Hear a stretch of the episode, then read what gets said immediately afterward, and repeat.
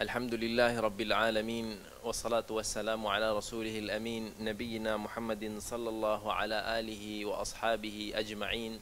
Rabbi shrah li sadri wa yisir li amri Wahlul uqdatan min lisani yafqahu qawli amma ba'd.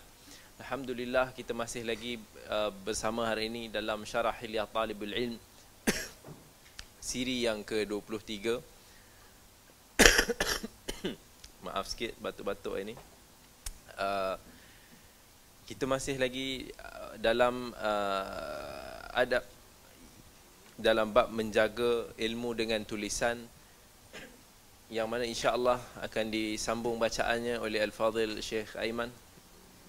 Falyatafaddal mashkura. Bismillah. Bismillahirrahmanirrahim. Wassalatu wassalamu ala asyrafil mursalin. Juga berbagai karya tulis yang bukan sumber aslinya jika kamu menggunakan jilid kitab untuk menentukan apa yang terdapat di dalam kitab tersebut maka itu bagus kemudian kamu kutip apa yang telah kamu baca ke dalam buku cacatan setelahnya disusun berdasarkan topik tertentu dengan menentukan judul permasalahannya nombor halaman dan volume. Kemudian tulislah apa yang telah kamu pastikan itu telah dikutip sehingga tidak bercampur. Seperti juga kamu tuliskan sudah sampai halaman berapa yang telah kamu baca. Sehingga bahagian yang belum kamu baca tidak ada yang terlewat halamannya. Para ulama memiliki karya-karya yang berkaitan seperti Badah Al-Fawaid karya Ibn Qayyim rahimahullah. Al-Ikhfal, Baqaya, Al-Khabaya Masih banyak yang lain ya. Sambung lagi Hendaklah mengikat ilmu dengan kitab Terutama kitab Bada'i Al-Fawaid Yang merupakan bukan sumber aslinya Khabaya Az-Zawaya Yang disusun bukan pada alurnya Maka kamu akan melihat dan mendengar mutiara-mutiara yang bertibaran yang kamu takut kehilangannya. Demikianlah kerana hafalan itu melemah dan lupa itu pasti. Dalam bab ini uh, menekankan tentang kepentingan kita mencatat ilmu yang kita dengar ataupun yang kita belajar. Sebab sebagai seorang manusia yang kita pun nama kita insan yang mana kita seorang makhluk yang bersifat pelupa kita pasti akan terlupa. Jadi akal kita ni selalu menipu kita dengan seolah-olah dia me- me- mengatakan kepada kita bahawa kita mampu ingat apa yang kita dengar itu. Tetapi sebenarnya kita tidak ingat dan selang beberapa hari kita akan lupa balik.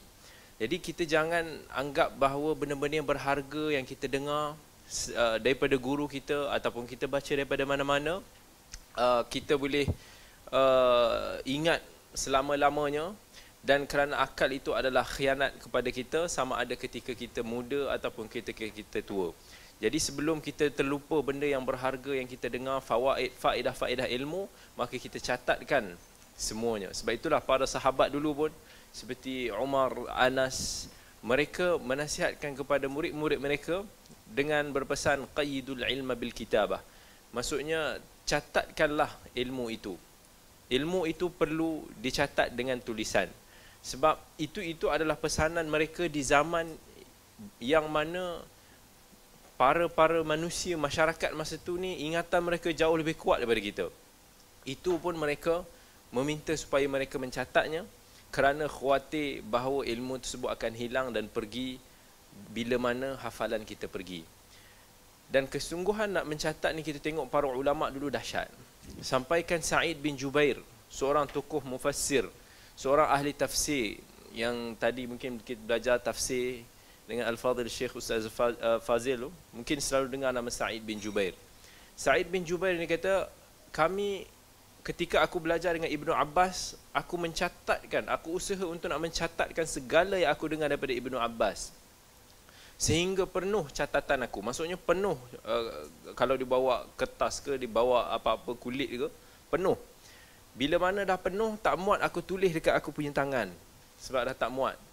Bila dah penuh tangan aku ni aku aku tulis dekat selipar aku sebab dah tak ada ruang dah dan dia rasa sayang kalau dia tak tulis ilmu-ilmu berharga yang didengar daripada Hibrul Ummah ataupun kita panggil sebagai dakwat kepada umat Ibnu Abbas, Abdullah Ibnu Abbas radhiyallahu an.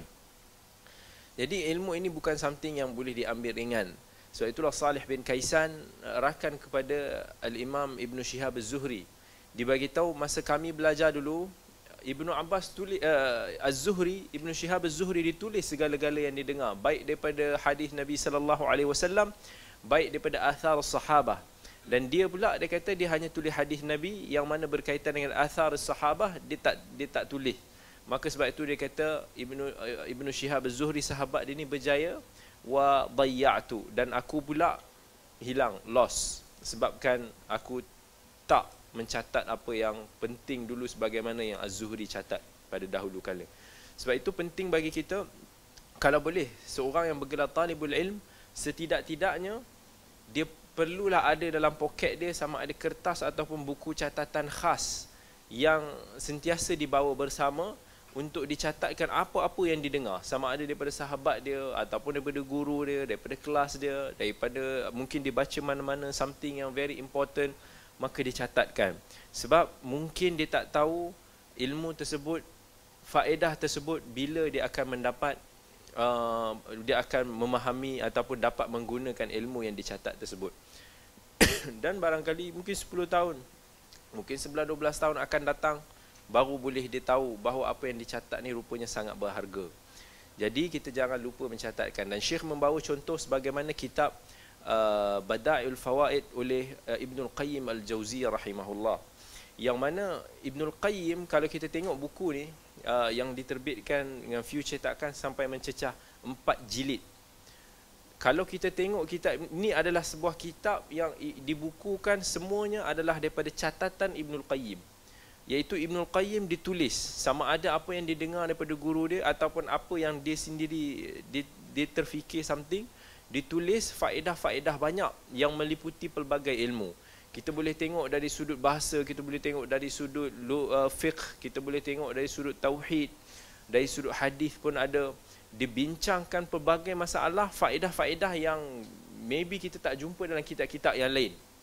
Banyak tentang especially tentang bahasa. Perbezaan antara satu perkataan ini dengan satu perkataan ini bila mana digunakan dalam syarak apa beza dia? Antara beza perkataan misalnya Uh, puji-pujian dengan perkataan syukur alhamdulillah apa beza dia? Mungkin kesan dia impact dia dari sudut hukum impact dia dari sudut makna.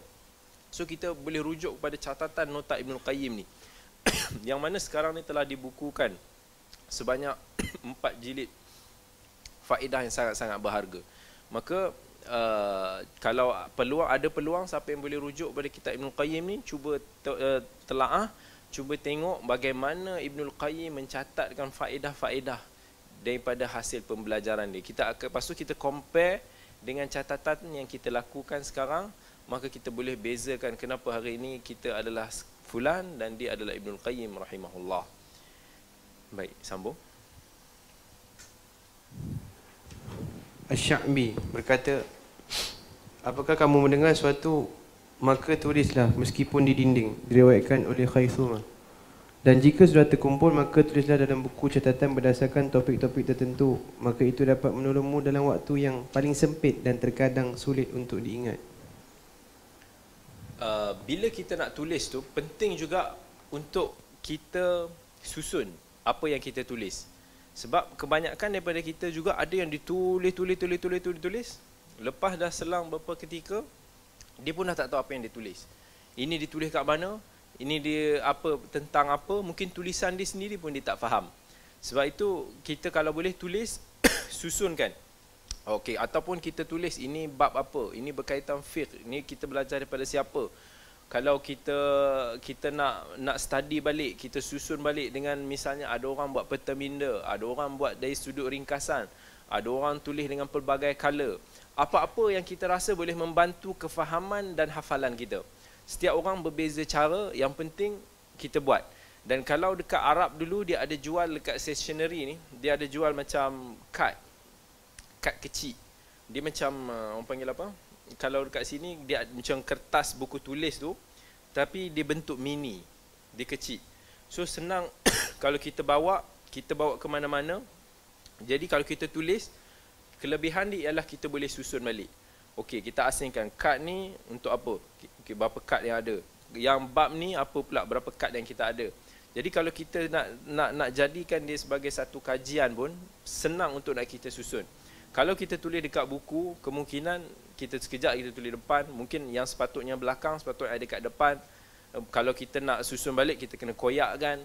Uh, jadi kat sana bentuk kad tu juga sangat menarik. Ataupun mungkin kat sini kita boleh gunakan sebagai uh, buku-buku uh, yang senang lah kita adjust. Kita boleh buka kita susun balik atas dan bawah.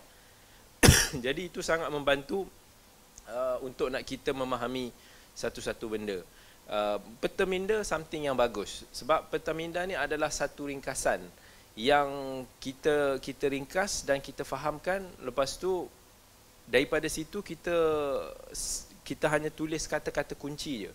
Mungkin daripada kalau kita belajar dulu untuk nak exam tu mungkin buku yang menjadi silibus untuk kita exam tu tebal tapi mungkin kita hanya boleh ringkaskan semua tu dalam 2 3 line je. Kalau kita pandailah buat uh, note uh, terminda sebab benda-benda ni semua adalah skill ataupun kemahiran. Sebab kita akan tulis keyword, kita akan tulis something yang very simple. Pernah sekali tu masa saya exam dulu uh, dengan Syekh Matrudi uh, dalam uh, tafsir. Dia ni terkenal sebagai dia tak suka bagi markah tinggi pada bukan Arab. Uh, jadi biasanya orang Arab je paling-paling dia akan bagi B+. Tapi kalau non Arab biasanya jarang boleh dapat B+.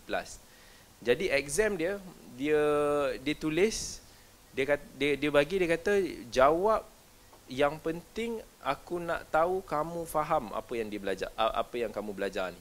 Maksudnya kamu tulis panjang-panjang pun tapi kalau aku perasan yang kamu ni goreng je maksudnya tak faham apa habis lah. Jadi uh, dia kata tulis kalau boleh yang ringkas tapi dia tahu kita faham daripada kita belajar so saya pun ragu-ragu nak buat apa masa tu nak jawab macam mana eh sebab dia dah bagi clear instruction macam tu. Jadi saya pun jawab uh, dalam periksa tu ni lah saya lukis peta minda jawapan tu. Tulis pendek je tapi kita lukis lukis lukis lukis tunjukkan actually kita faham uh, permasalahan tu dan kita siap cepat. So kita hantar dan alhamdulillah dia dia dia dia agak impress sebab mungkin bagi Arab dulu dia tak tak reti buat benda-benda tu biasanya dia orang tulis panjang-panjang panjang-panjang panjang macam tu. So bila dia tengok kita buat peta minda dengan dengan mudah difahami, dia tahu kita faham dan dia rasa kita ni kreatif. Ha, jadi atas sebab tu kita dapat skor yang tinggi lah masa tu. Uh, so ini salah satu strategi kita study dan mesti kena buat. Apa pun cara yang kita rasa sesuai dengan kita, yang sesuai dengan kefahaman kita dan boleh buatkan kita ingat, kita buat. Yang penting buat. Jangan kita jangan kita belajar lepas tu kita balik daripada kelas kita lupa. Sebab rugi. Kalau boleh biarlah apa yang kita belajar tu kekal dalam diri kita selama-lamanya. Untuk kita amalkan di kemudian hari untuk kita ajar kepada orang di kemudian hari. Kalau tidak rugi berapa banyak daripada pelajar hari ini dia belajar macam-macam subjek dia dah dia belajar tentang macam-macam subjek tafsir itu dia belajar hadis ini dia belajar hukum hakam ini tetapi sebab dia tak menekuni semua betul-betul, dia hanya belajar gitu-gitu saja, kemudian lepas dia keluar, dia lupa semuanya. Maka rugi benda tu dan uh, kita akan buang masa balik untuk nak ulang, ulang, ulang. Maka kalau boleh sekali kita belajar, sekali kita belajar dah kita target lepas ni kita dah tak perlu lagi nak nak ulang kaji lah. Sebab kita nak faham dan terus ingat selama-lamanya. Uh, tapi itu semua memerlukan usaha yang banyak. Tak ada tak ada istilah talibul ilm ni dalam keadaan yang bersenang lenang. So itulah sebelum ni kita dah sebutkan bahawa talibul ilm tentang ayat talibul ilm ni Allah letak di antara ayat-ayat jihad dalam surah taubah yang nak menunjukkan bahawa talibul ilm ni tak kurang hebatnya tak kurang susahnya macam mana kita nak pergi berjihad fi sabilillah. Sama ada kita mencapai kemenangan ataupun kita syahid dalam kurungan. Maksudnya kita tewas ataupun kita tumbang. Sebab dia akan memainkan sudut emosi kita dari sudut uh, harta kita dari sudut uh, kekuatan kudrat badan semua benda. Jadi benda tu semua akan membuatkan sama ada kita berjaya ataupun kita tumpas. Tafadhal uh, lagi satu tentang uh, ah, satu lagi benda yang sangat bagus untuk kita buat. Iaitu bila mana kita belajar selepas kita balik ataupun kita buat catatan kalaulah kita rakam balik apa yang ditulis apa yang kita dengar ataupun kita belajar tu kita dengar balik kemudian kita kita tuliskan balik apa yang kita dengar. So bila mana kita dengar benda tu akan mempermudahkan. Especially kalau kita pergi ke kelas kita ni selalu berkhayal sikit dalam kelas ataupun kita tidur ke dalam kelas maka recording itu sangat penting. Jadi bila mana kita balik kita dengar balik dan benda tersebut akan menguatkan lagi. Sebab bila mana kita nak faham nak ingat bukan sekali dengar kadang-kadang berkali-kali. Kadang-kadang dengan bacaan kita tak cukup faham tapi bila mana kita dengar dia akan membantu lagi kefahaman dia akan menguatkan lagi hafalan kita jadi benda tu semua kita buat. Kita tak mau ilmu kita ni uh, seakan-akan hanya berada di komputer je. Dan ini kesalahan besar bagi penuntut ilmu agama yang mana dia terlampau uh, depend pada komputer especially pada zaman sekarang. Ter, uh, pada few-few software uh, sampaikan tahap kalau talibul ilm kalau kita orang awam tu kita boleh bolehlah kira lagi. Tapi sebagai orang yang belajar spesifik khusus contohnya dia sebagai penuntut ilmu hadis tetapi bila mana dia nak nak cari tentang status hadis dia hanya pergi kepada software-software yang terus kata hadis ni dhaif ataupun ni dan dia tak tahu benda tu macam mana boleh happen. Hmm. sebab dia terlampau bergantung pada komputer dan sekarang ni macam ada few software al-maktabah syamilahnya. Jadi diorang sampaikan sekarang ni ramai pelajar yang tak menekuni kemahiran. Contohnya kalau dalam bidang fiqh dia tak belajar macam mana nak istimbat hukum hakam daripada nas-nas. Yang dia tahu dia type dia klik keluar qala syafi'i qala malik qala ahmad qala fulan qala fulan Lepas tu dinukilkan. Mungkin dia tak faham pun tentang nukilan tu. Dia jadi dia tak faham bagaimana para ulama dulu berhasil mendapat hukum tersebut daripada nas-nas. Which is dia sebagai penuntut khas, penuntut yang terkhusus dalam bidang fiqh umpamanya, menjadi kewajipan dia untuk nak faham. Sebab masyarakat akan rujuk kepada dia. Takkanlah dia dia tak tak cuba nak istimbatkan apa benda daripada dia sendiri tak belajar macam mana nak mengistimbatkan hukum hakam. Begitu juga dalam bidang hadis umpamanya. Ramai orang bila mana uh, student-student universiti pun bila mana nak kita kita minta dia supaya okey cuba cari status hadis ni. Dia tak tahu.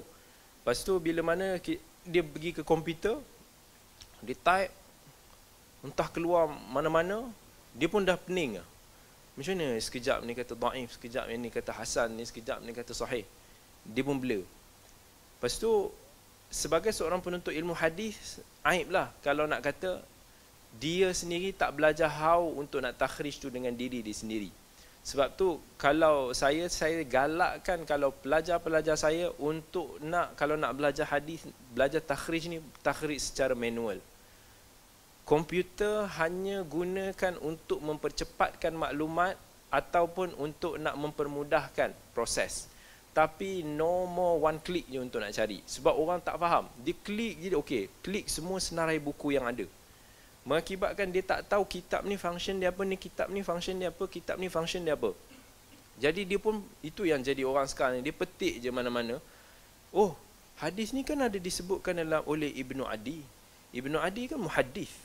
Dia kata oh kitab mana Ibnu Adi tulis tu? Ada dia tulis Al-Kamil Kitabul Kamil uh, fi Tu'afa jadi kita pun kata memang Kitabul Kamil adalah kitab yang khas dihimpunkan riwayat-riwayat yang daif dan mungkar daripada perawi-perawi yang dikritik.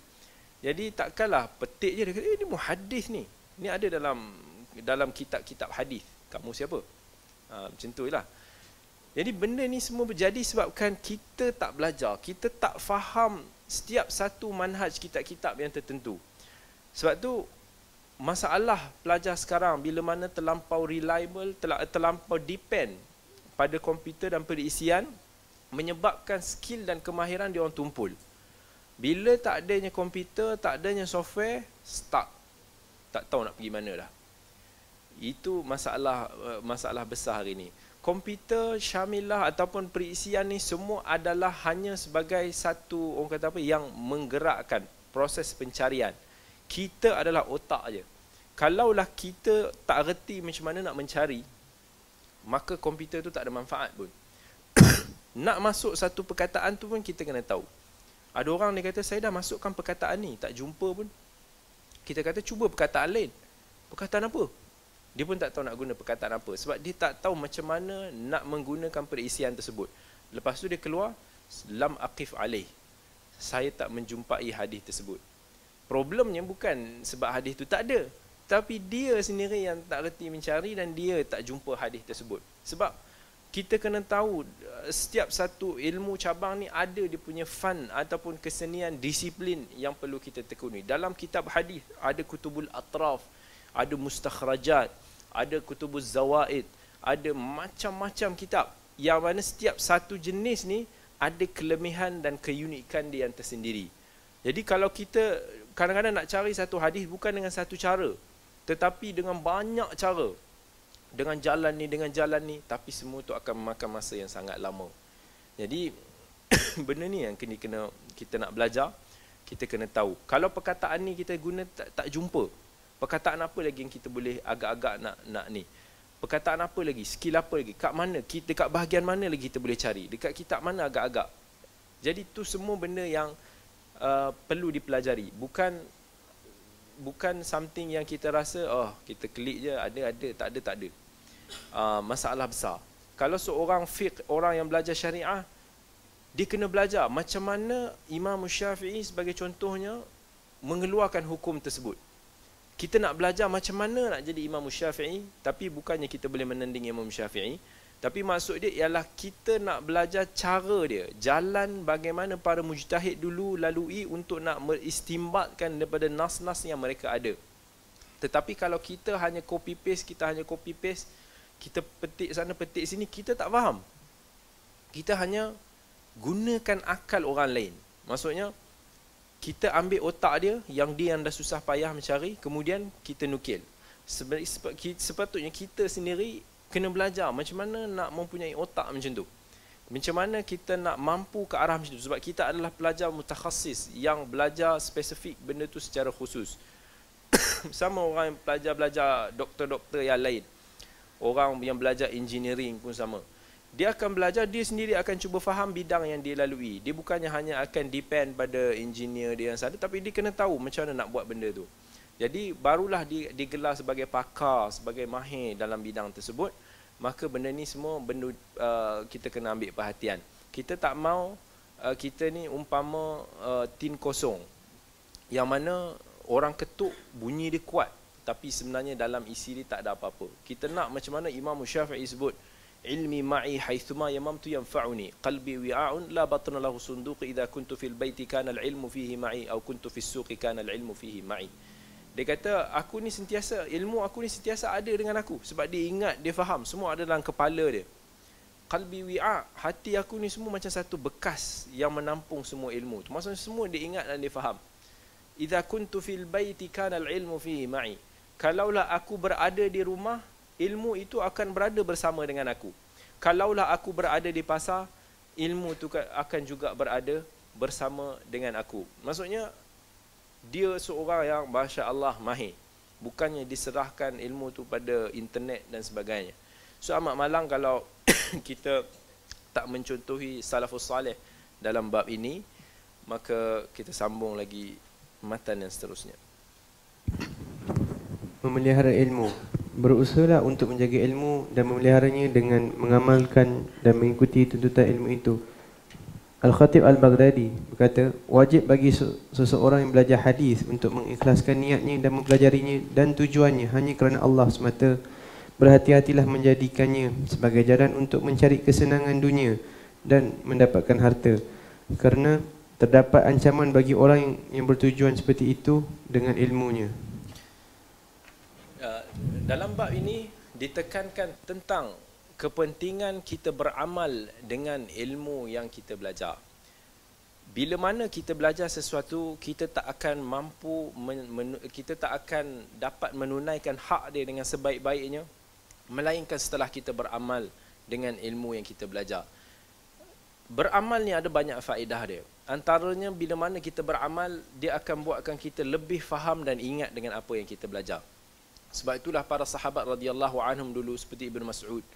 Dia bagi tahu kami kalau belajar tafsir ataupun kami belajar kitabullah, Quran ni, kami tak akan berpindah daripada 10 ayat ke 10 ayat yang seterusnya melainkan setelah kami faham dan kami amalkan apa yang ada.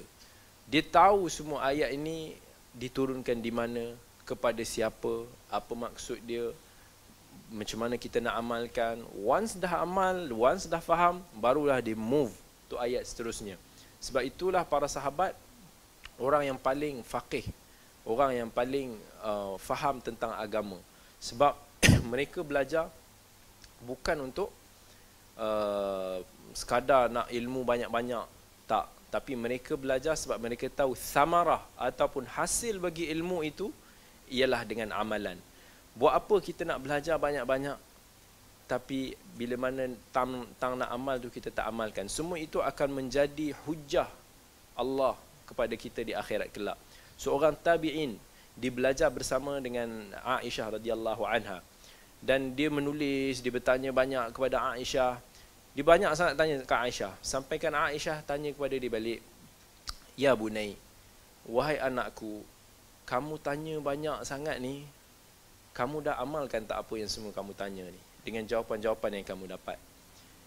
Laki tersebut pun kata ya ummah dia kata wahai ibu dia kata dia mengadulah tentang susah nak beramal itulah banyak sangat ilmu ni itu susah nak amal dia mengadu banyak. Jadi Aisyah pun nasihat kepada dia ya bunai kenapa lima tastakthir? Dia kata kenapa kamu nak memperbanyakkan dengan bihujajillahi alaik kamu nak memperbanyakkan dengan sesuatu yang akan menjadi hujah kepada kamu iaitu Allah akan menjadikan hujah kepada kamu kenapa kamu belajar tapi kamu tak amal. Kenapa kamu cakap tapi kamu tak amal? Jadi kita itu lebih lebih bahaya. Bila mana kita tahu dan kita belajar tapi kita tak amalkan. Bahkan dalam hadis riwayat Tirmizi Nabi sebut la tazulu qadama 'abdin yaumal qiyamah hatta yus'alu an arba'. Sesungguhnya kaki kita ni tidak akan berganjak di hadapan Allah kelak. Bila mana ditanya oleh Allah di mahsyar kelak ni, melainkan setelah ditanya tentang empat perkara. Salah satunya ialah tentang ilmunya ke mana ataupun apa yang dia diamalkan. An ilmihi fi ma amil iaitu tentang ilmunya apa yang telah diamalkan. Kalau kita tahu tiba-tiba Allah tanya, "Okey, kamu tahu tak tentang hadis Nabi tentang larangan untuk nak kita mencela orang?" Tapi kenapa kamu mencela orang? Uh, apa kita nak jawab di hadapan Allah kelak? Itu lagi problem. Kalau kita tak tahu kita at least boleh jawab saya saya tak tahu mencela ni haram. Uh, at least adalah juga argument kita. Tapi kalau kita ah ya ya saya ada belajar tapi alah biasalah. So macam mana kita nak jawab di hadapan Allah kelak dengan ilmu-ilmu banyak yang kita ada. Allah pun cela orang-orang ahli kitab. Allah cela Yahudi. Allah sebut atamuruna an-nasa bil birri wa tansawna anfusakum. Kamu menyuruh orang ke arah kebaikan kamu bagi nasihat ke orang. Kamu suruh orang buat itu buat ini. Wa tansawna anfusakum. Tapi kamu lupa tentang diri kamu sendiri. Kita suruh orang buat baik kita suruh orang itu kita suruh orang ini tapi kita sendiri susah kita tak buat. Kita cakap kat orang jangan jaga lisan. Tapi lisan kita pun boleh tahan. Kita suruh orang bersedekah. Kita sendiri pun tak rajin bersedekah. So benda ni semua adalah benda yang akan memakan diri balik. Memakan diri kita balik kalau kita tak amalkan. Sebab itu dalam hadis Nabi sallallahu alaihi wasallam uh, yang diriwayatkan oleh al-khatib Nabi umpamakan mathal mathalul alim alladhi yuallim. Perumpamaan bagi seorang yang berilmu tu yang mengajarkan ilmu dia kepada orang kamathalis siraj uh, wayansa nafsahu dan dia lupa pada diri dia. Nabi kata kamathalis siraj yudhi'un nas. Umpama pelita yang menerangi manusia. Maksudnya dia ni umpama pelita yang ada api tu umpama ya, ya orang nampak cahaya dia orang boleh dapat faedah daripada cahaya dia. Daripada ilmu dia dis, disampai pada orang orang dapat faedah dia. Tetapi wayahriqu nafsahu tetapi dia membakar diri dia sendiri. Maksudnya lampu tu dia memberi manfaat kepada orang. Orang dapat gunakan cahaya dia. Tetapi lampu tu sendiri terbakar.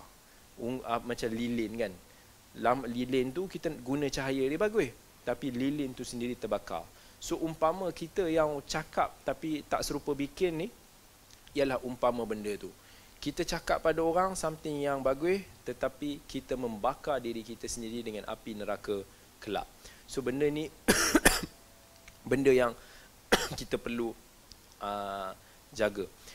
Dan kalau kita tengok para anbiya dulu pun sebelum Allah suruh mereka ini untuk nak menyebarkan risalah menyebarkan uh, agama Allah ni Allah sendiri suruh dia orang beramal dulu sebelum dia orang uh, berdakwah. Kalau kita tengok misalnya Nabi Isa alaihi salam dalam Quran pun sebut seolah Nabi Isa sebut wa awsani bis salati waz zakati ma dumtu hayya. Allah pesan kepada Nabi Isa masa dia masih kecil lagi. Allah berpesan kepadaku supaya aku buat melakukan salat menunaikan zakat selagi mana aku hidup. Ini masa sebelum Nabi Isa dilantik menjadi rasul, Allah suruh dia amalkan dulu. Kalau kita tengok Nabi Ismail alaihi salam dalam Quran pun sebut wa kana ya'muru ahlahu bis salati waz zakah wa kana 'inda rabbih mardiyya. Allah suruh dia untuk nak uh, beramal dulu sebelum dia menjadi para nabi. Even kalau kita tengok Nabi Musa alaihi salam, Allah kata fa'lam annahu la ilaha illallah la ilaha illa ana fa'budni wa aqimis salata li dhikri. Allah suruh Nabi uh, Musa alaihi salam untuk nak beramal dulu sebelum di, di, disuruh untuk nak menyampaikan risalah ataupun mesej kenabian. Nabi kita Muhammad sallallahu alaihi wasallam setelah dilantik menjadi rasul sebelum disuruh untuk nak menyebarkan agama Allah, risalah tauhid ini, apa Allah suruh dulu mula-mula? Qumil laila illa qalila. Bangunlah malam, bangunkanlah malam. Bangun untuk beramal dulu sebelum kita bercakap. Jangan kita bercakap tapi kita tak beramal. Sebab bila mana kita beramal dengan sesuatu ilmu itu, itulah yang akan membuatkan kita bercakap dengan penuh ikhlas, dengan jujur, daripada diri kita sendiri. Kita tak berpura-pura, kita tak munafik yang uh, kita tak macam uh, cakap kemudian orang akhirnya tahu bila mana kita bercakap tak serupa bikin, siapa nak percaya? Itu yang bahaya, berbahayanya ialah bila mana orang tahu kita tak cerita ni cakap tapi tak serupa bikin. Itulah para ulama sebut idzal ilmu lam ta'mal bihi kana hujjatan alaik wa lam tu'dhar bima anta jahilu. Fa in kunta qad utita ilman fa innama yusaddiqu qawl al mar'i ma huwa fa'ilu. Ulama sebut kalaulah kamu kamu telah diberi satu ilmu itu dan kamu tak beramal dengan dia, dia akan menjadi hujjah, akan menjadi bebanan kepada kita kelak. Walam tu'dhar bima anta jahilu dan kamu tak akan mendapat excuse pun pada masa itu fa in kunta qad utita ilman fa innama. Kalaulah kami kamu telah mempunyai diberi satu ilmu itu yusaddiqu qaulal mar'i ma huwa fa'ilu. Yang mana orang akan percaya kepada cakap kita kalaulah kita beramal dengan apa yang kita sampaikan. Dan itulah sebaik-baik ilmu yang bermanfaat. Ilmu tidak akan menjadi ilmu yang bermanfaat selagi tak diamalkan. Itulah juga doa Nabi sallallahu alaihi wasallam Allahumma inni a'udhu bika min Allahumma inna nas'aluka min ilmin nafi' Allah uh, Nabi SAW minta supaya Allah kurniakan kepada Nabi SAW ilmu yang bermanfaat. Dan Nabi minta dijauhkan daripada ilmu yang tidak bermanfaat iaitu ilmu yang mana tak boleh memberi kita kebaikan di dunia dan di akhirat. Dan bila mana seorang tu tak beramal dengan amalan dia maka dia tidak dia akan mendapat azab dan dia tidak akan mendapat faedah di dunia dan di akhirat. Dan orang yang berilmu juga perlu untuk nak bila mana dia beramal maka dia seolah-olah satu orang kata yang uh, dia akan menjadi macam kata dalam hadis Nabi ni lah. Nabi SAW sebut uh, riwayat Bukhari dan Muslim mathalu ma ba'athani Allah bihi minal huda wal ilm kamathali ghaithin kathir asaba arda Nabi kata perumpamaan orang yang telah diberi dengan suatu ilmu itu dan petunjuk itu bagaikan satu hujan yang mengenai ataupun yang turun kena kepada beberapa kelompok tanah. Tetapi tanah ini berbeza. Maksudnya penuntut ilmu ini dia bila mana dia belajar walaupun daripada guru yang sama ke guru yang hebat dia mendapat ilmu yang banyak tetapi tak semua orang sama.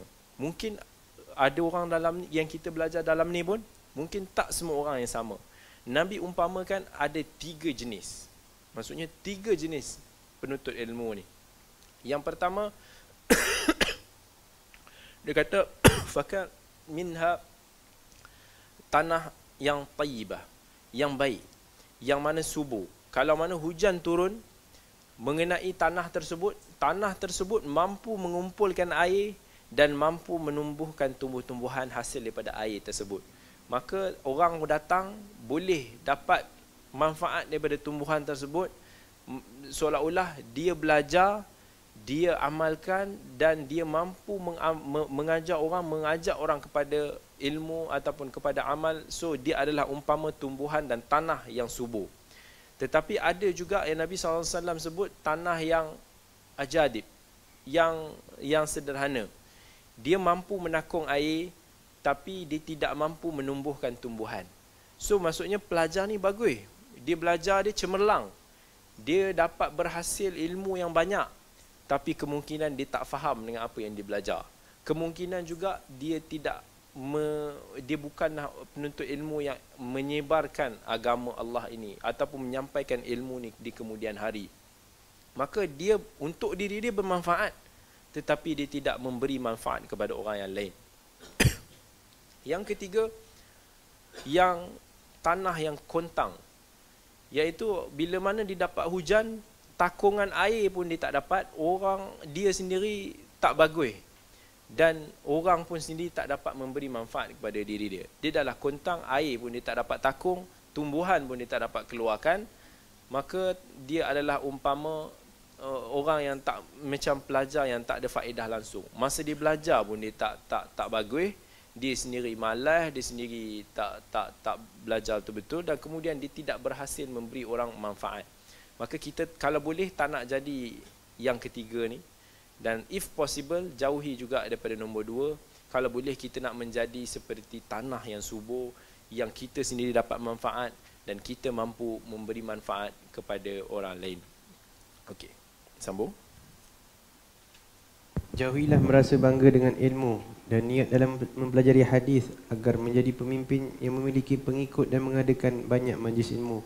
Penyakit dari dalam inilah yang banyak menyerang para ulama. Syekh nak menekankan kat sini bahawa kita bila belajar ni bukan kerana uh, macam bukan kerana kita nak mengumpulkan ramai followers ataupun ramai pengikut. Jumlah pengikut ni benar, dia bukan penentu kepada kebenaran seseorang. Tetapi pada masa yang sama kita kena faham bahawa dakwah ni perlu dilakukan pada ramai orang.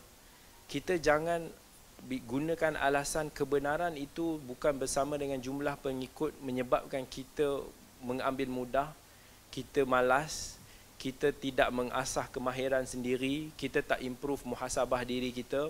Kemudian kita gunakan alasan tu bila mana orang menjauhi kita. Mungkin dengan akhlak kita yang buruk, mungkin dengan lisan kita yang buruk, orang jauh daripada kita lepas tu kita kata kebenaran tidak bersama dengan jumlah pengikut kita kena faham bahawa agama Allah ini Allah turunkan Nabi sallallahu alaihi wasallam rahmatan lil alamin. Yang Nabi SAW sebut dalam hadis riwayat Muslim wa ursiltu ilan nasi kafah aku ni diutuskan kepada manusia keseluruhannya. Maka seboleh-bolehnya kita nak dakwah kita sampai kepada ramai orang. Bukan kepada kelompok kita sendiri ataupun kepada uh, orang yang terhad tapi kita kena usaha cari jalan untuk nak suara dakwah mesej yang kita bawa ini sampai kepada seramai mungkin orang. Bagaimana nak sampai kepada seramai mungkin orang bukan mudah. Melalui ilmu, melalui amal, melalui akhlak, melalui usaha, melalui tenaga kerja, melalui macam-macam faktor. Jadi kalau kita tak usaha ke arah ni, kita jangan gunakan alasan saya tidak mengejar pengikut. Bukan. Tapi kalau Allah nak bagi pada seseorang itu mungkin berkat daripada usaha keikhlasan dia maka itu adalah bonus daripada Allah Azza wa Jal. Dan sebagai seorang penuntut ilmu memang perlu untuk dia nak ikhlaskan diri. Bukan dia belajar ilmu ni untuk nak mempunyai followers yang ramai. Even Nabi SAW sebut dalam hadis riwayat Abi Dawud menurut hadis Abi Hurairah man ta'allama ilman mimma yubtagha bihi wajhullah la yata'allamuhu illa liyusiba bihi 'aradan min ad-dunya lam yarih raihatal jannah. Siapa yang mempelajari sesuatu ilmu itu untuk nak walaupun ilmu tersebut boleh digunakan untuk mendapat keridaan Allah azza wajal tetapi dia hanya belajar untuk nak mendapat habuan keduniaan mendapat faedah keduniaan lam yarih raihatil jannah. Dia tak boleh nak mencium bau syurga pun. Jadi sebagai penuntut ilmu Uh, benda ini ini berkaitan dengan keikhlasan dalam hati kita yang kita perlu jaga. Kalau Allah nak uh, bagi seseorang itu kelebihan ramai orang minat kepada dia, maka kita janganlah orang kata sebab orang kita tuduh dia pula ah dia ni dia ni mengajar ni untuk sebab nak bagi orang suka pada dia tak. Tapi benda ni adalah benda anugerah daripada Allah boleh jadi ujian kepada Allah kepada seseorang itu nak nak nak nak tentukan hati dia adakah dia mengajar ni untuk orang atau dia mengajarkan ni untuk agama ada yang Allah bagikan sebagai hadiah dan ada yang Allah bagi sebagai ujian maka kita perlu sentiasa muhasabah dan kita kena selalu bersyukur dengan anugerah yang Allah berikan kepada kita. Tafadhal. Hendaklah para penghafaz hadis juga menjaganya dengan memeliharanya Bukan hanya meriwayatkannya Kerana para periwayat ilmu itu sudah banyak. Sedangkan orang yang memeliharanya hanya sedikit. Tidak sedikit orang yang hadir dalam halaqah ilmu seperti orang yang tidak hadir. Orang yang berilmu seperti yang jahil Dan penghafal hadis seperti yang tidak memiliki ha-, hafalan apa-apa Jika tidak memahami hukumnya. Sama saja dengan orang yang kehilangan pengetahuan dan ilmunya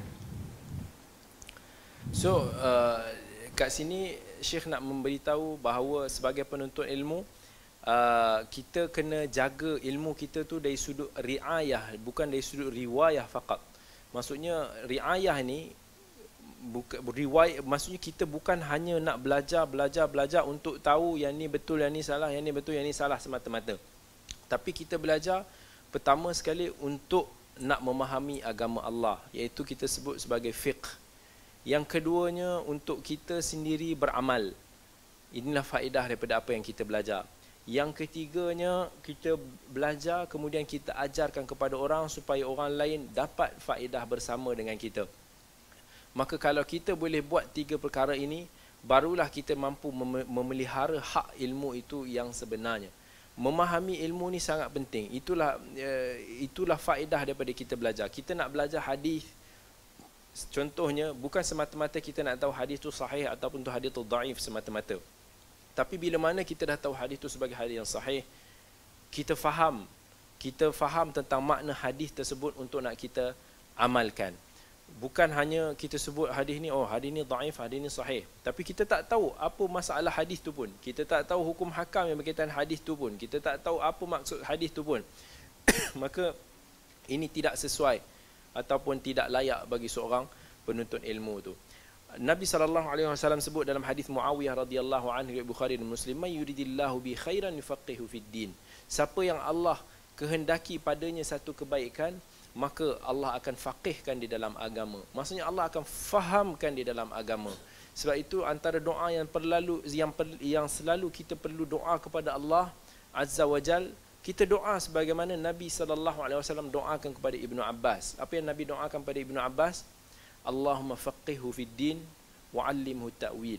Sebab itu kita doa doa pada Allah, ya Allah, Allahumma faqihni fid din wa 'allimni ta'wil ya Allah fahamkanlah aku perdalamkanlah kefahaman aku dalam agama dan ajarkanlah aku tentang takwil tafsir tentang benda-benda berkaitan tu yang benda yang berkaitan dengan memahami ayat-ayat Allah azza wajalla doa kepada Allah kita bukannya nak fakih ni semata-mata kita ingat dengan hasil usaha kita. Kita belajar, kita usaha ini semata-mata. Tak. Tetapi at-taufiq minallah. Allah yang kalau Allah nak berkuasa nak jadikan kita orang yang faham kepada agama, Allah akan mudahkan segalanya. Kadang-kadang orang tu ingat, eh macam mana ah? dia ni pandai ah, dia ni cepat hafal lah, dia ni boleh faham cepat lah. Aku kenapa aku lambat faham? Tetapi dia lupa untuk nak berdoa kepada Allah supaya Allah bukakan laluan bukakan jalan yang mempermudahkan untuk nak dia belajar. Dia lupa nak doa kepada Ya Allah, luaskanlah kefahamanku, mudahkanlah untuk aku nak memahami, mudahkanlah untuk aku nak menghafal, mudahkanlah segala wasilah yang yang boleh digunakan untuk aku nak memahami agama ya Allah. Kita lupa untuk nak doa pada Allah siang dan malam. Lalu kita mengadu kita kata kita tak bijak, sahabat kita yang bijak, macam mana dia boleh pandai, mungkin dia cheating ke, mungkin dia itu ke. Ha, kita macam-macam yang timbul. Jadi uh, semua kita ingat apa-apa pun Allah sebagai pemilik segala hidayah. Allah sebut walladzina tadau zadahum hudan. Siapa yang mencari hidayah, siapa yang mencari, berdoa kepada Allah banyak-banyak dengan hidayah, Allah akan beri dan tambahkan hidayah dan petunjuk di kepada kita. Begitu juga dengan dengan kefahaman dalam agama, kita nak jadi orang yang faham dengan agama yang uh, yang yang yang yang para ulama pun sebut kalau kita belajar hadis ni separuh dia Ali bin Madini sebut nisful hadis nisfu ilmu hadis. Sebahagian daripada ilmu hadis ni ialah berkaitan dengan riwayah iaitu berkaitan dengan nak tahu hadis sahih ataupun dhaif sebahagian lagi ialah berkaitan dengan makna hadis fiqhul hadis iaitu nak beramal dengan hadis yang kita telah pelajari. Kalaulah kita dah boleh amal bila kita dah faham, kita wajib untuk nak amalkan. Dan bila mana kita dah amal, maka janganlah kita kedekut seorang-seorang, kita seorang yang nak masuk syurga. Tapi kita ajak orang bersama, kita ajar kepada orang, kita dakwah kepada orang, barulah agama Allah ni subur berkembang. Janganlah kita jadi macam orang uh, tipikal Melayu yang mana yang baik-baik tu dia nak dia nak simpan seorang-seorang macam guru-guru silat dulu kan. Buah-buah yang terakhir ni hanya guru yang boleh. Yang anak murid tak boleh tahu. Supaya anak murid tak pijak guru ataupun guru dia tak kalah kepada anak murid. Ha, itu kesilapan besar kita dan akhirnya kita pun tak ke mana ilmu kita tak ke mana silat kita pun mungkin tak ke mana-mana dan hasil daripada kita sendiri tak jujur dan ikhlas dalam menasihati orang berkaitan ilmu. Sedangkan nabi dah bagi tahu dalam hadis riwayat muslim idza stansahaka fansahu. Kalaulah orang meminta nasihat kepada kamu kamu nasihat kepada dia. Itu hak dia sebagai seorang muslim. Kita kena nasihat dengan penuh kejujuran. Jangan kita simpan-simpan secret ingredient yang mana kita rasa bahawa kalau kita bagi tahu dia kita akan kehilangan rezeki sebab semua rezeki ini adalah daripada Allah. Kita kena yakin Allah yang memberi dan rezeki kepada kita. Allah telah menentukan rezeki kita sebelum kita lahir lagi. Buat apa kita nak takut? Begitu juga dalam kita menuntut ilmu, ini antara faktor yang yang penting. Dan uh, boleh jadi juga Allah bagi kelebihan pada seseorang ni, dia mungkin tak berapa berilmu. Tetapi amal dia Masya Allah, banyak. Kan? Kita kadang-kadang tengok orang ni, dia bukannya terror sangat. Tapi usaha dia, dakwah dia Masya Allah kalah kalah kita kadang-kadang kita fikir. Kadang-kadang kita ni selalu berkokok. Kita duk kata kita ni mengajak orang kepada yang sunnah kita menghindari orang daripada bid'ah kita itu dan ini. Tapi sometimes kita sendiri tak usaha keras. Macam mana kadang orang yang yang tak berapa pandai pun nak cerita soal tu. Tapi dia usaha mengajak orang kepada agama Allah dia dia dia Islamkan orang pun dah berapa banyak. Sometimes kita pun rasa malu. Kita tengok orang-orang macam ni. Dia orang ni kadang-kadang taklah nak kata uh, dalam sangat. Kalau kita kata nak dia dalam bab kefahaman dia agama tentang fake umpama mungkin dia tak tahu pun detail-detail tentang permasalahan akidah tu semua uh, tentang grup itu tentang grup ini. Tapi bila mana dia berdakwah kepada orang dengan mesej yang begitu simple dengan kaedah yang yang dengan sikap dia dengan ditunjukkan nilai seorang Islam tu kita terkejut tengok berpuluh-puluh orang dah masuk Islam di tangan dia kita ni pun seorang pun tak berjaya lagi macam mana tu jadi itu antara azam yang perlu kita tanam dalam diri kita. At least sebelum kita tutup mata ni kalaulah kita boleh dapat seorang pun masuk Islam di tangan kita maka kita dah mendapat satu kebaikan yang sangat besar. Amat menduka cita kan kita hidup dalam masyarakat majmuk yang mana mm, masyarakat kita mungkin hampir setengah pun mungkin dah 40% lebih itu adalah non muslim tetapi amat malang kita tak dapat mengajak mereka ke arah Islam. Sebab apa? Kita tak menunjukkan nilai sebagai seorang Islam. Kadang-kadang kita nak mengajak mereka ke dalam Islam tak memerlukan ilmu yang banyak. Tak perlu tentang uh, kemahiran kita nak kata haji pakai ihram ni halal ke ataupun sunnah ke ataupun uh, wajib ke. Tak perlu ke arah tu.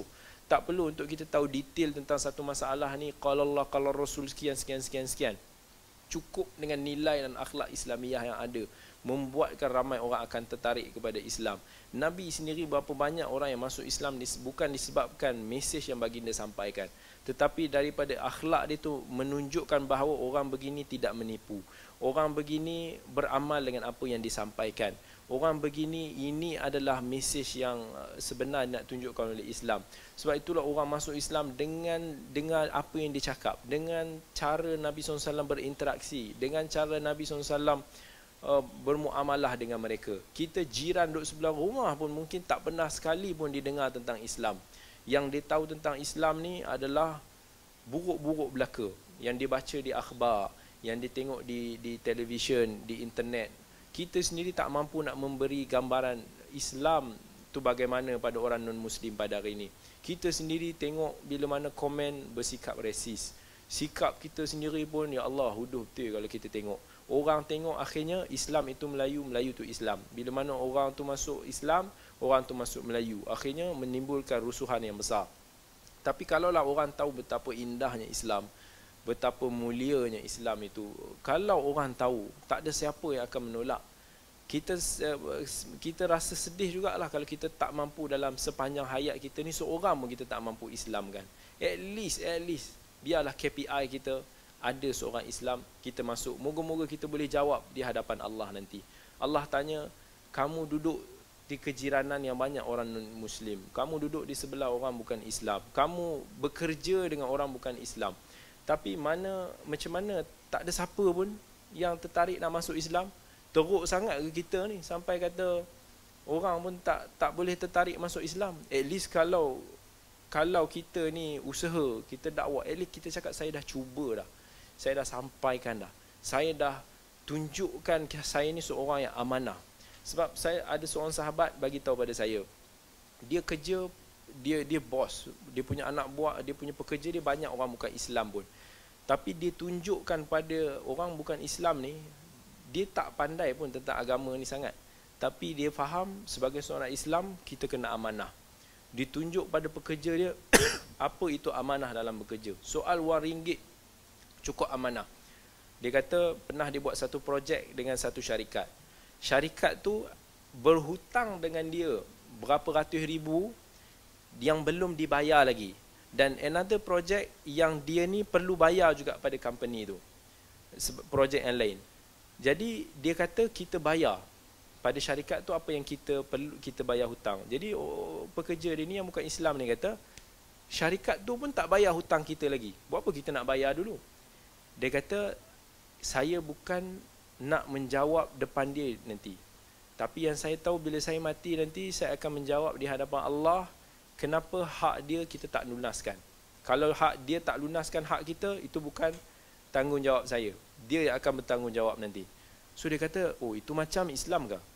Jadi dia kata yes itu uh, itulah yang Islam tunjukkan. Dan ditunjukkan amanah di dalam pekerjaan bagaimana dia even dia menjaga soal wang ringgit yang biasa manusia tewas. Sebab manusia ni biasa tewas. Kalau berhutang orang wang ringgit susah nak bayar. Benda-benda melibatkan duit. Tapi kalau jumpa duit itulah yang nak dikebasnya. Apa yang orang dah simpan dalam peti besi itu juga yang dia nak dicekaunya manusia sering tewas kepada wang ringgit.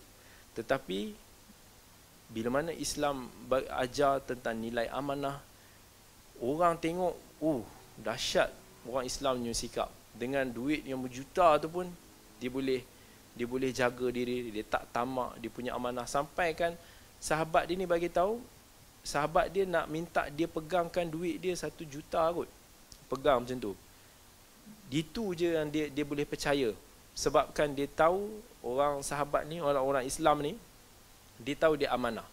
Dan orang tu bila pegang duit tu dia kata saya tak akan pegang duit ni selagi mana kamu tak tulis dulu wasiat ini adalah duit kamu Orang tu kata kenapa pula? Tak apa, saya percaya. Saya tahu kamu akan bagi balik bila masa dia nanti dia minta nanti. Dia kata bukan sebab tu. Tapi kalau saya mati malam ni, siapa yang tahu duit ni adalah duit kamu? Kalau saya mati duit ni ada kat saya, siapa yang akan ambil duit ni? Anak-anak saya lah. Sebab dia ingat ni duit saya. Jadi dia akan berebut jadi harta pusaka. Tak ada orang tahu ni ada duit kamu. Unless kamu tulis dulu ni duit kamu, So sah secara secara eh, legalnya barulah aku akan pegangkan duit kamu ni dulu. Orang tu kata, "Oh, betul juga tu." Tapi dia tak sangka orang tu sendiri propose something yang boleh jadi amanah. Yang kalaulah kita agaknya tak amanah, apa kita buat? Kita songlap masuk akaun, dia sendiri tak boleh claim lah. Tak ada bukti. Kata ini adalah duit dia. Tapi akhlak ni kadang-kadang benda yang kita ambil remeh tapi sebenarnya besar impact dia. Dan orang tu akibatnya bila tanya, "Oh, how macam mana you begitu macam ni?" Dia kata, "Inilah Islam." Oh, itu Islam. So dia pun makin mendekati Islam, dia buat kajian banyak pasal Islam, masih lagi belum Islam, tapi banyak yang dia dah tahu pasal Islam yang kita doakan semoga Allah bagi dia hidayah kepada Islam. Itu orang yang tak tahu banyak pasal agama tetapi dia cuba beramal dengan few hadis yang yang yang dia tahu dia dengar hadis Nabi sallallahu alaihi wasallam kata uh, tentang hadis lelaki yang takut yang yang bila mana dah kan ada hadis Ibnu Umar riwayat Bukhari Muslim yang seorang lelaki ni dah hampir-hampir berzina dengan seorang wanita ni kan yang dah tak ada apa yang boleh menghalang dia dah. Perempuan dia dah bagi duit kat perempuan tu semua tetapi akhirnya dia takutkan Allah saat-saat akhir tu dia teringat kepada Allah dia lari tinggalkan perempuan tu.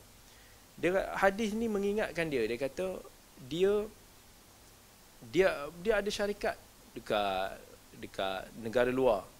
Disanggup tutup syarikat tu sebabkan dia tak tahan bila pergi ke sana godaan wanita. Ialah perempuan tertarik pada wang ringgit kan? Macam mana orang lelaki tertarik pada wanita? Jadi perempuan banyaklah nak goda dia. Dia kata walaupun saya tahu ini kalau dia pergi ke sana siapa nampak dia? Tak ada siapa nampak. Kalau dia nak terjebak dalam maksiat pun boleh buat. Tetapi sebabkan dia teringat ini semua dugaan dan uh, dia tahu Allah tu tengok. Dia sanggup tutup dia punya cawangan dekat sana sebab dia tak tak tak tahan dengan dugaan-dugaan macam tu. Sometimes orang tak perlukan ilmu yang banyak tetapi penghayatan dia dengan hadis-hadis yang dia dengar dengan ilmu sikit yang dia ada tu dia amalkan dah cukup menyelamatkan dia banyak daripada api neraka. Kita pula belajar banyak. Tetapi kita ilmu tu bukan jadi jalan kita ke syurga, tetapi bahkan menjadi jalan kita kepada neraka. Kita itu malangnya banyak penuntut ilmu hari ini sebab itulah. Kita cakap banyak banyak banyak banyak banyak banyak tapi kita tak tahu nak amalkan. Saya jumpa dengan orang yang macam saya jumpa dengan pengusaha anak yatim yang dah dah dah dah, dah dah dah dah keluar dah bersama dengan dia lebih daripada 100 anak yatim. Hanya sebab dia dengar satu hadis je tentang Nabi SAW sebut aku dengan penjaga anak yatim ni bagaikan ini dekatnya di akhir di syurga nanti. Sebabkan tu dia mengharapkan dia dapat dekat dengan Nabi. Dia kata nak harapkan ilmu dia tak ada. Nak harapkan amalan banyak sangat pun dia tak tak beramal sangat sebab dia tak tahu. Tapi bila mana dia tahu inilah hadis yang dia tahu dia amal dia buat. Dan masya-Allah dia dah dah laksanakan berpuluh-puluh tahun lamanya Um, ilmu yang sikit tapi memberi manfaat dan kesan yang besar hidup pada dia. Kita ilmu yang banyak tapi macam tak ada kesan langsung pada diri kita. So kita doa kepada Allah supaya kurnia kita ilmu yang bermanfaat dan dihindari daripada ilmu-ilmu yang tidak bermanfaat. Uh, InsyaAllah kita sambung lagi pada sesi yang akan datang. Aku lu qawli hadha wa astaghfirullahal azim li wa lakum. Wassalamualaikum warahmatullahi wabarakatuh.